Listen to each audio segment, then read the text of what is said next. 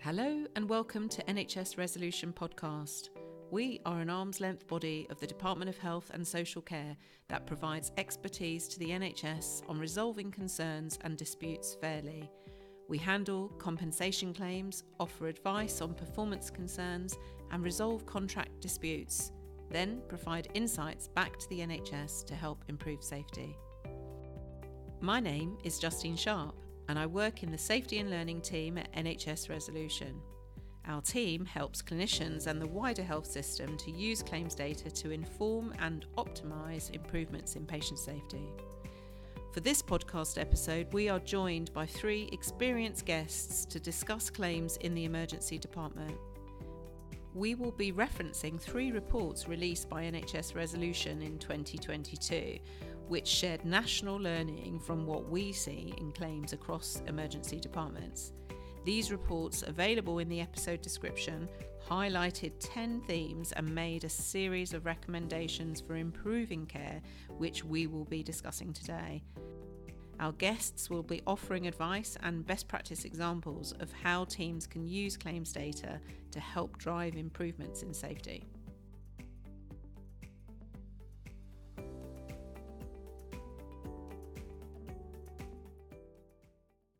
So, without further ado, let me introduce you to our guests today. Um, first, we have Chris Moulton, um, who is the current Getting It Right First Time lead for the emergency department, and also um, comes with a very distinguished background in uh, medicine. If you'd like to share that with listeners.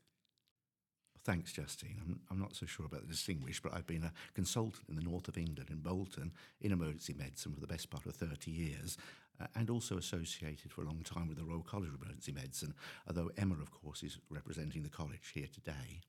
I am the GIRFT lead, as you say, for emergency medicine, and GIRFT is perhaps one of the main improvement arms of NHS England. Thanks, Chris. And your colleague uh, today is joining you, Darren Best, um, who is also at the Getting It Right First Time uh, team. Um, I'm going to call it GIRFT from here on out. Um, tell us, Darren, a bit about your background. Yeah, good morning, uh, Justine. Um, my name is Darren Best. I'm the, uh, the GIRFT uh, Workstream Delivery Manager for the UEC element of GIRFT. So um, in recent times, um, I've I've dealt with the single specialties of emergency medicine, acute medicine, and geriatric medicine. But more recently, um, we've put those three specialties together. So we look at the acute floor now. So I've been working with GIRFT for uh, a number of years since 2017, actually. And finally, but not least, um, Emma Redfern, consultant in emergency medicine. Um, please tell us a little bit more about your distinguished career. Thank you. Um, my name's Emma Redfern, and I'm a consultant in emergency medicine at the Bristol Royal Infirmary, where I've been for 12 years. Um, I also work with the college and have been a member of the Safer Care Committee, and I was chair for five years. And I'm here representing the college today. Thank you. So we know emergency medicine claims cost 700 million and they are the highest volume and second highest value of liabilities in England. Darren, can you tell me in your work with GIRFT, are people surprised by this cost? Certainly, when the, uh, the, the, the main figure is is put to them, yes, absolutely a um, uh, quite a surprise. But actually, when you break it down, it's it's twenty pound per person who comes through that door of the emergency department. So that again is is a quite a surprise to um, uh, and the, that twenty pound that's before any treatment or diagnostics. Well, it, it, it, could be anything. So if that person came into the emergency department has had no treatment whatsoever, or whether that person has uh, been through uh, the trauma pathway, it's still twenty pound. So it's it's quite a substantial amount. But um, what what has happened certainly with the GIRFT work is that um, we used to have data packs, and that that figure was secreted within our data packs and it wasn't readily available to uh, the trust unless you were part of a visit. But um, in recent times, uh, Chris and the, the former uh, colleague uh, Cliff Mann, um, they provided and sorted out the uh, the SEDIT. So this is a uh, online platform that's been provided, which is now open source to um, NHS employees. Could, could you tell us what what what what's, what does SEDIT mean for our listeners who might not have heard Yeah, of it? so the SEDIT is an online platform and it's, it basically equates to the summary emergency department indicator table. So it's a table that um, shows what's not happening in, in the department, but why something is happening. That's what we're trying to put across to um, the um, uh, the people are looking at the, the platform. So it's, it's an overview of why something, you know, you, you have a something going wrong in, in the department or there's an issue in the department. This this will provide you why that particular issue is, is being raised. So I don't know if you want to say any more about that that side of it, Chris. No, I, I, I think that's good, Darren. I think the important thing is that we're trying to bring the EM data uh, to make it available to everybody, and we've done that by instead of having a sort of telephone directory of data for each department, we have the data online, as they said it, and it's updated every month on the seventh of the month, and that perhaps is the most important thing because it means that everybody's looking at reasonably current data rather than what happened several years ago. So that's what we're trying to do. And uh, of course, GIRFT is about getting rid of unwarranted variation. And unwarranted variation is the variation that's bad for the patient, bad for staff, bad for the hospital, uh, bad for the NHS, and bad for the economy in the long run. So that's what we're trying to get rid of. But of course, you can't get rid of unwarranted variation unless you actually know it occurs in the first place. Uh, and that's why we're putting our data out there. Yeah, sorry, and, and, and part of the, the litigation figure is, is, is part of our outcome measure. So we can then start drilling down and having that discussion with the site. So what we then do is say, are you aware of these uh, litigation figures? And nine times out of 10, the clinicians or the, the nursing staff aren't aware. So what, what it then provides us with is an opportunity to say to the site, well, this is your figure. Can you have a look at this, this figure and, and make sure that it's completely attributable to the emergency department? Once you've had a look at that, then obviously NHS resolutions are on the calls now uh, when we're when we're discussing the the site data, and then that provides us with a, a, a more of an in-depth look at well. Let's have a talk with NH, NHS resolutions, and we can start discussing. Well, is is there a certain reason as to why these claims are coming in? So there's a learning. So is there a pathway that needs to be put in, and and maybe something different that to, that helps the uh, the patient in the, in the long run? So I think this is perhaps our most important single point today, Justine, is that we're going to departments where their uh, litigation per patient is perhaps £60 for every person that walks through the ED door. So that's three times the average for England.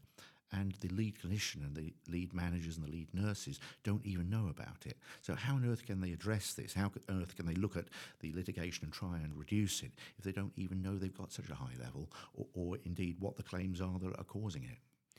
Yeah, I, I agree. I mean, that, that that's why we're meeting today, isn't it? To sort of shed a light that uh, for, for for everyone to know that uh, you know there, there's the, the human cost of uh, claims, but there's also the huge financial cost of claims. But more importantly, what GIRFT and NHS Resolution and the Emergency College are trying to do is is share those learning insights of the themes and trends, so everyone doesn't have to do the the same thing, um, but everyone's got access to this data, and we've got we've got a data set as well, NHS resolution available through GIRFT, but also available directly through us. Uh, last year, we published uh, a, a data insight and a thematic review around the learning in the emergency department. Um, and we wouldn't have been able to achieve that without the emergency uh, college there to help us with identifying um, those themes.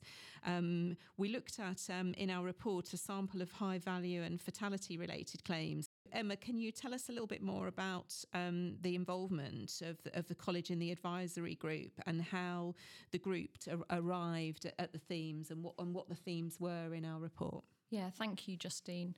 Um, the college uh, were very supportive of this piece of work, thematic review, and and trying to distill uh, the main points for our membership so that we can take those away um, and support emergency medicine and, and, emergency departments in the learning, ideally before they have a claim uh, for a case.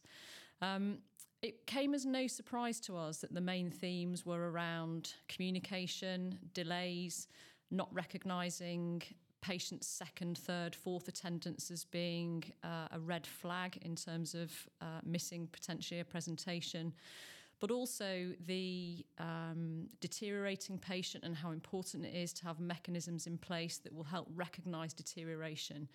And we were also able to provide a pragmatic um, approach to these issues because, of course, ED has a unique set of challenges with often several patients arriving unscheduled um, with with you know sometimes we have no prior no- knowledge of that patient and their past medical problems but also the crowding. And so we have to be able to um, make recommendations that are practical um, that are easily understood uh, by our members and we can support them in the delivery of emergency medicine uh, to provide safe care.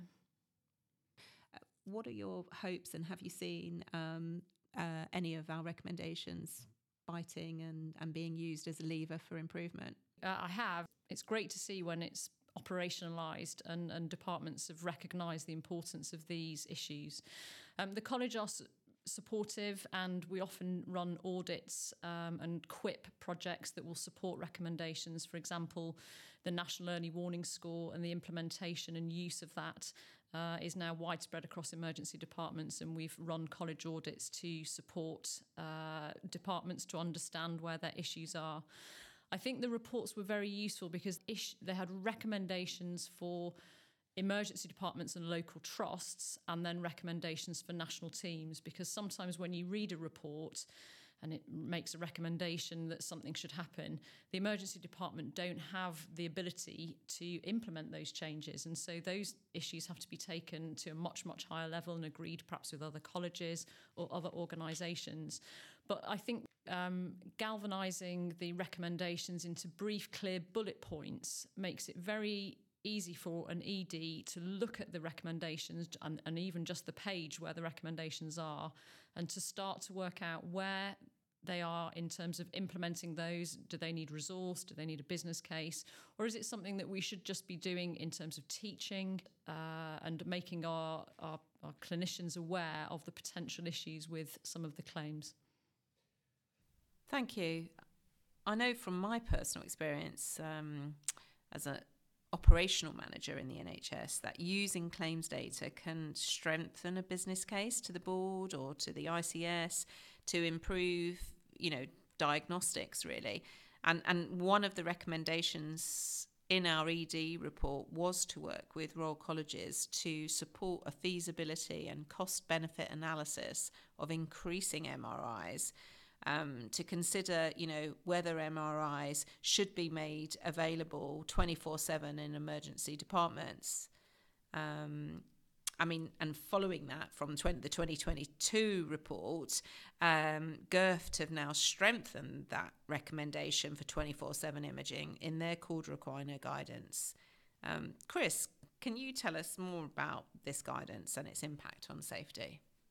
Well, in GIRFT, we are very interested in seeing how we can reduce these obviously very very bad patient experiences because we must remember that, of course, although litigation is the measurable outcome, what we're really talking about is very poor patient experiences and patient morbidity and indeed patient mortality. And of course, every litigation case has a very sad story behind it, both for the patient and for the staff. What we're trying to do in GIRFT is rather than just rely on education staff because education staff is obviously very important but we change our EM workforce every four to six months or every year at the very very least. And so to educate a changing group of people can be very challenging.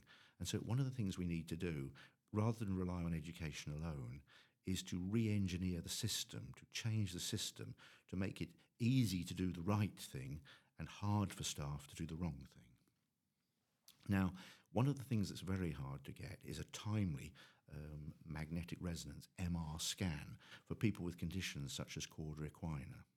So we're very, very keen to advocate 24-7 access to MR scanning. And of course, that also means 24-7 access to reporting because MR scans are a bit difficult to look at. And so you do need a, a skilled radiologist to look at them and tell you exactly what's going on. So we, we think this is very achievable. And what we've done, firstly, um, as many of our listeners will know, reporting is often done offline nowadays by um, uh, off-site, I should say, by people who are reporting at a distance. So, in actual fact, re- uh, uh, uh, arranging the reporting of the scans actually is not as big a problem as you might think. What's more challenging is getting people to actually take those scans, radiographers to actually do those scans 24 7. And there's several ways of doing this. You can um, have a sort of federated system, which I think probably London is going to look at as it's a big, big region. They will look at a system where they have perhaps a, a group of hospitals who will arrange 24 hour um, scanning between them. And the other way uh, of doing it is, of course, to perhaps use these CT radiographers. These are people who are used to cross sectional imaging already, to use them to do the MR scanning at night. Now, that requires some extra staff and some extra resources, but we're probably only talking something in the region of 150,000 pound per annum. Now, when you think that we're talking 150,000 pound per annum for um, to provide an MR scanning service, and each missed cauda equina, and probably every hospital has perhaps one every couple of years, uh, and that will cost over a million pounds. You can immediately see that to provide these um, diagnostic services that can protect patients is cost effective. It's not just cost effective; it's life changing for the patients who will protect agree, completely life changing. I mean, yeah, our team publish a, a, set of reports about the cost and volume of harm for a number of different clinical areas. And um, you know, w- one of those is is is our Cauda equina report, and I think I think there's around 800 Cauda equina claims that we reviewed with a total financial cost of around sort of 180 million. I mean, not all of the claims involve imaging, but you know what I hope is that claims data like this can be used by the system to act as a lever for patient safety improvements.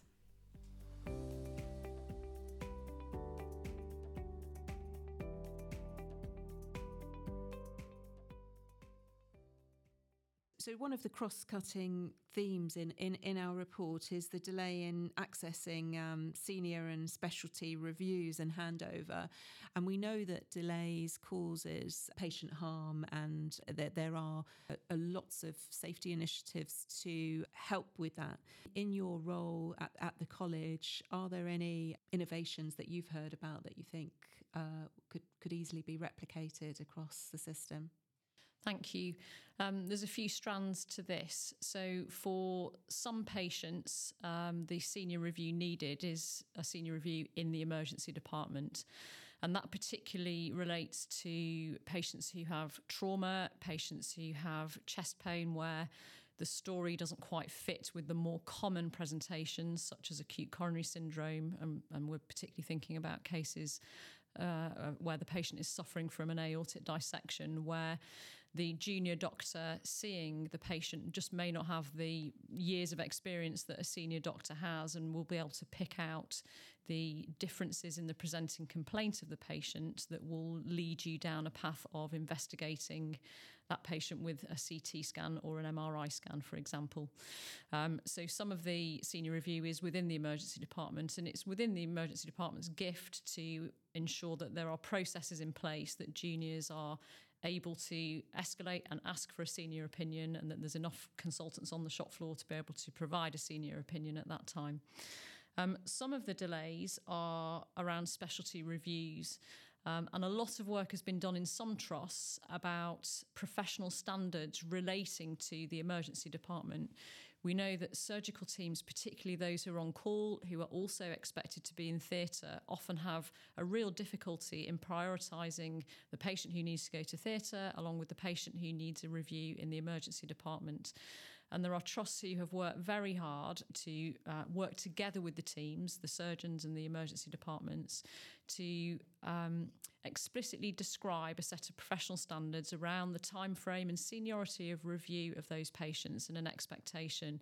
And also an escalation when that can't happen because the surgical team are in theatre and, and sort of who to go to next and that prevents the patient from waiting a very long time to see the specialty team that they need to see.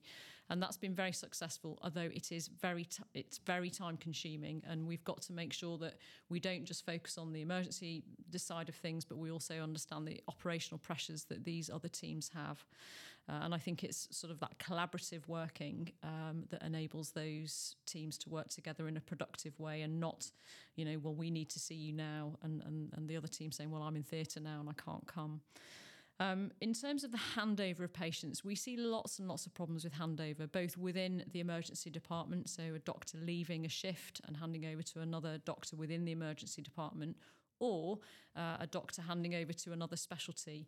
And I think that communication, both verbal and written, are really important in those cases. So you have to be explicit in terms of what time you've handed over, uh, what tasks you've handed over for the other clinician to take, um, and you know, and document that in the notes. And also, sort of, it's really useful to do a summary of, you know, this is this patient. Uh, these are what they're, these are things that they're still waiting for, and we see it time and time again with perhaps imaging that's been requested uh, and and it's not been performed yet or not been reported yet, and we've made a provisional referral to a specialty, but we don't have the imaging report back, and then you know things get handed over and, and missed and the reports aren't looked at um, perhaps for you know several days. It's interesting it, to see how often timely imaging and timely reporting of imaging are involved aren't they actually in a lot of the cases? Absolutely aortic dissections close to my for personal reasons it's how my father died and there wasn't a delay in his imaging. Um, his imaging was was done quite well but it was a saturday night and the problem was he needed surgery um, but it was accessing the surgery and there wasn't as far as i could see a sort of like a network approach to see about available surgeries for, for him. But i'm sure that that there are better innovations or uh, are you aware where organisations are getting that right? Yeah, thanks, Justine. I'm so sorry to hear about your dad. Uh, it must be hard to talk about that today. I've been working with both the college and uh, the patient charity who have been involved in the Think Aorta campaign, which was around raising the uh, profile of aortic dissection, which is very rare uh, and is very difficult to diagnose. Um, and it was, first of all, um, the, the Think Aorta CT uh, and, and making sure that the uh, junior doctors in the emergency department recognise the differences in the patients who present with aortic dissection and have a very low threshold for requesting imaging. And of course, that can't be done in isolation with emergency medicine because the imaging aspect of the diagnosis needs to be done by our radiology department. And so the radiology department need to understand that patients present in a very atypical way, but their imaging needs to be very timely. Um, and I'm really proud to say that the two colleges, so the College of Emergency Medicine and the Royal College of Radiologists, worked together and produced our first joint guidance in the diagnosis of thoracic aortic dissection, which was published uh, about 18 months ago and uh, that had recommendations for timeliness of imaging and timeliness of reporting. But of course, there is another aspect because once you've made the diagnosis, if you're in a hospital that doesn't have cardiac surgery, the patient then needs to be referred to another team and transferred, and, and these patients are, are extremely unwell. And so I'm really pleased to report that this has been a main focus for NHS England. And I was at a meeting last Tuesday where the South West team and the South East team met together to agree their supra regional thoracic dissection pathway. That's a bit of a mouthful. Um, and in the room, there were emergency clinicians, there were cardiac surgeons, there were um, representation from uh, SWAST, which is our Southwest Ambulance Trust, and Retrieve, which is the, uh, the, the team that retrieve very sick patients and do transfers. Um, and we were able to discuss the best method of referral, and we think that that's an electronic platform where uh, the the ED team are able to fill in an electronic uh, online form and uh, send that across to um, the cardiac surgeons, sometimes with a phone call too, um, but the cardiac surgeons are then able to respond to that and provide advice and support during our preparation for transfer. And also, the team who are doing the transfer were able to say, well, we have a checklist of things that we need the ED to have done uh, prior to us being able to take this patient to another centre, you know, and we need to make sure the, the patient's got cross-matched blood uh, and, uh, you know, various lines and various support. And we'll often need a, a medical, um, medically qualified assistant to help that transfer too. And it was just great to see all those um, organisations and all those clinicians working together to agree a process uh, which we're going to be able to describe in a document, which will then be sent out to all the the emergency departments and the cardiac units. And one of the things that was I thought was really important was that the um, if there's no bed at a particular unit, it can't then go back to the ED to try and find another place. It, it needs to be managed at a, a cardiac unit level. And so the cardiac surgeons were very understanding in that and, and were able to sort of facilitate a process where they would talk to each other about where the best place for the patient would be. Yeah, I think that improved communication, not just inside an organisation, but across organisations for conditions like this is, is, is really important, learning from each other. And I, I think imaging is is the same, isn't it, uh, Chris? For Cauda Equina, it's that sort of like that access, that interpretation, that working together. Yes, that's right. What Emma has told us about is a really great example of what we mean by re-engineering the system to make it easier for the nurses and the doctors to do the right thing for the patient in an easy way. It's also really important that clinicians recognise the fact that they need a relatively low threshold for investigation because although clinical signs are very important, uh, sometimes they just are delaying factors or uh, confusing factors, and really what you do need is a definitive imaging. So, Cauda equina is another good example where it's very, very hard to tell clinically whether a patient has got an operative lesion or not. And so the best way of dealing with this really is timely MR scanning. And again, we need to make sure that the pathways are there to make it easy and quick for the uh, doctors and nurses to get, not only get the imaging, make the diagnosis, and refer the patient to a surgeon who can stop them having what will be a life changing condition if we don't get it right. Emma, could I could I ask? Um, obviously, you've got the the southwest and the southeast on board. Is there a hope and a wish that this would go, roll out nationally? Oh yeah, I think all regions have been tasked with looking at it, and I think the uh, the pathways are in evolution. But I know that the cardiac surgeons are talking to each other across the country, um, and there will be um, for the southwest and the southeast there will be the super regional pathway, but there will obviously be some bespoke. Uh, alterations to that to suit local units, particularly ones that are really far away from from the cardiac centres.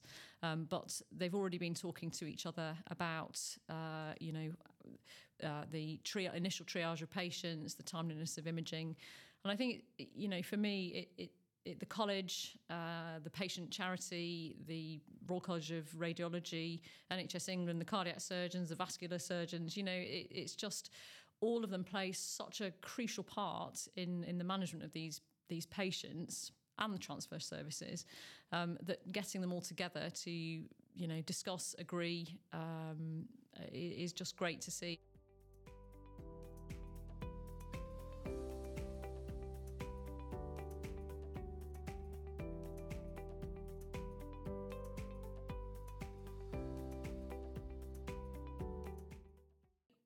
one of one of the things that we haven't talked about, which I'd like to sort of mention, is around the personal impacts of being involved in a claim for the families and for the patient directly, but also for the staff um, involved. So.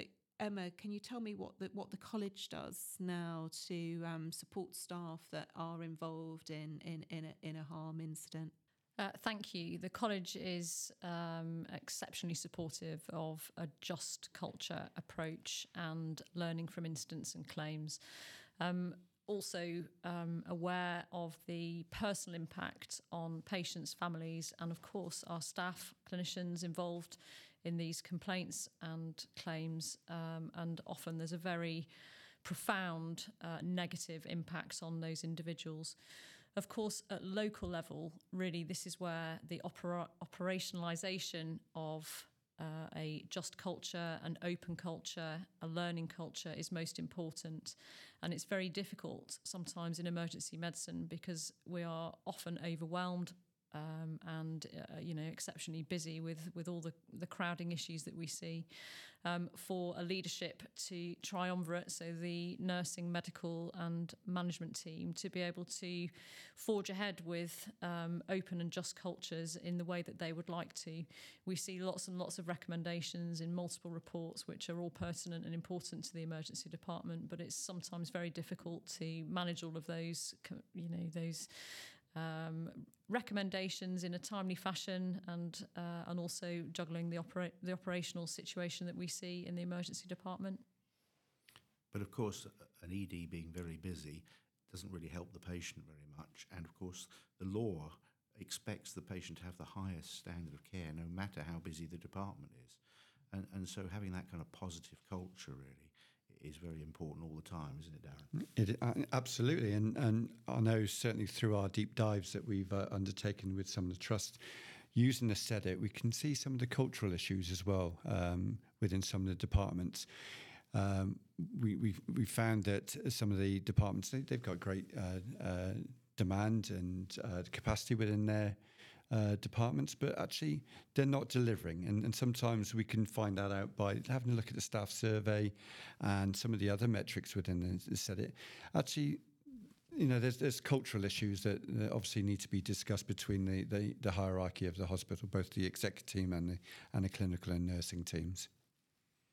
Yeah, I mean, I, I, personally am welcoming the change to the safety landscape uh, that the national team are putting in. It's supportive in their uh, the way that they are uh, arranging their investigations is much more through a sort of human factors route and through w- seeking sort of collaboration across the teams. I'm a therapist by background myself, so a, a shout out to uh, you know the, the, the physios and the other therapists that are helping um, in, in, the ED in, in in terms of you know pressure ulcers and escalation and identification of um, you know a deteriorating uh, patient working sort of collectively together there. The importance of the multidisciplinary team in not just the ED, but you know, in, in hospitals in general, uh, can really help uh, improve patient safety outcomes we see that uh, missing in some of our claims really is that opportunity to um, have discussed and have that multi perspective on a condition. But with that, you need uh, the, the team to have the vulnerability and the psychological safety uh, in organisations, which is uh, sometimes quite difficult if, if it's really busy. Do we have any uh, good examples of uh, trusts that have got that strong sort of multidisciplinary team? Um, so, from my own trust, we've got um, advanced care physios working as part of our emergency department team, and they have been absolutely critical in the um, progression of our pathway for equina. So they are subject matter experts in the um, examination, particularly, and uh, presentation of patients with back pain. Um, and they have not only been liaising with the community teams in terms of how patients are referred in from the community with suspected cauda equina, but have also been liaising with our radiology teams and radiographer teams about timeliness of scan and, uh, and, and how important it is for these patients to move through the system very quickly. The other thing they've done is to provide us with great teaching. So they both on the shop floor at the time, and we often, you know, if a patient's presenting with back pain and there's, you know, some red flags in the history, you'd often go and find one of the physios and say, I'm, I'm struggling with this a bit, can you help? So they provide that real time and also into our formal teaching program. Um, the only problem is they're not there 24 hours a day. Um, but the hopefully the teaching and the support that they provide will help our our clinical team who are present on the shop floor in the night when, when our physios aren't there to sort of learn those key messages and, and be able to support them when they're seeing patients in the night. Yes, that's been exactly the same in my own department, Emma, and of course, as you say, in the national way, this has all evolved. So, recognising um, your strategic expertise um, and extensive operational experience in improving services in the ED, um, I'm going to ask a difficult question now. Really, put you all on the on the spot. But what one thing um, should and could clinicians do who are listening to the podcast today? So first to Emma. Thanks. Um, so I um, would be really keen um, to support uh, NHS resolution, and I know that we have been working very closely as two organisations, and we have come up with um, a, a collaboration where um, there is a tool and a platform about to be introduced to try and help emergency departments to implement the recommendations of these reports. And at the moment, it's in a pilot stage. Uh, we are just fine tuning the approach to how we can support emergency departments to implement these recommendations. But we are will be looking very shortly for teams to put themselves forward to be part of the pilot, so that we can understand um, in in in a pragmatic way how these tools might support emergency departments to deliver the recommendations and therefore deliver safer care and support both the patients, the families, and the clinicians in reducing claims by implementing better pathways for patients. Yeah, thanks, Emma. And Chris, the same question uh, to you. What uh, one thing could and should uh, listening clinicians, nurses do? Well, I think that most people listening will know the famous story of how Dr. Snow ended the cholera epidemic uh, in Soho by taking the pump handle off the water pump in Broad Street. And that's about not teaching people about cholera, but ending it by practical action. And I would encourage everybody to go back to their department, look at something that's causing a problem, looking at something that's causing patient delays or patient harm, and change the system to try and make it harder for that thing to happen. Yeah, thank you. And Darren? I think it would be remiss of me not to talk about the SEDIT, um, which you can also find on the NHS apps area within the uh, NHS platform. But um, certainly for uh, uh, both uh, clinicians and, and, nursing staff, as well as executive teams, to have a look at the platform, make sure the data is correct, and keep reviewing. And I suppose uh, communication is, is part of that discussion. So that would help with uh, some of the outcomes for the patients and maybe looking at your um, litigation scores because litigation scores is, is, is probably a, uh, a top tier review of how actually your services are being delivered. So maybe you know have a look at that.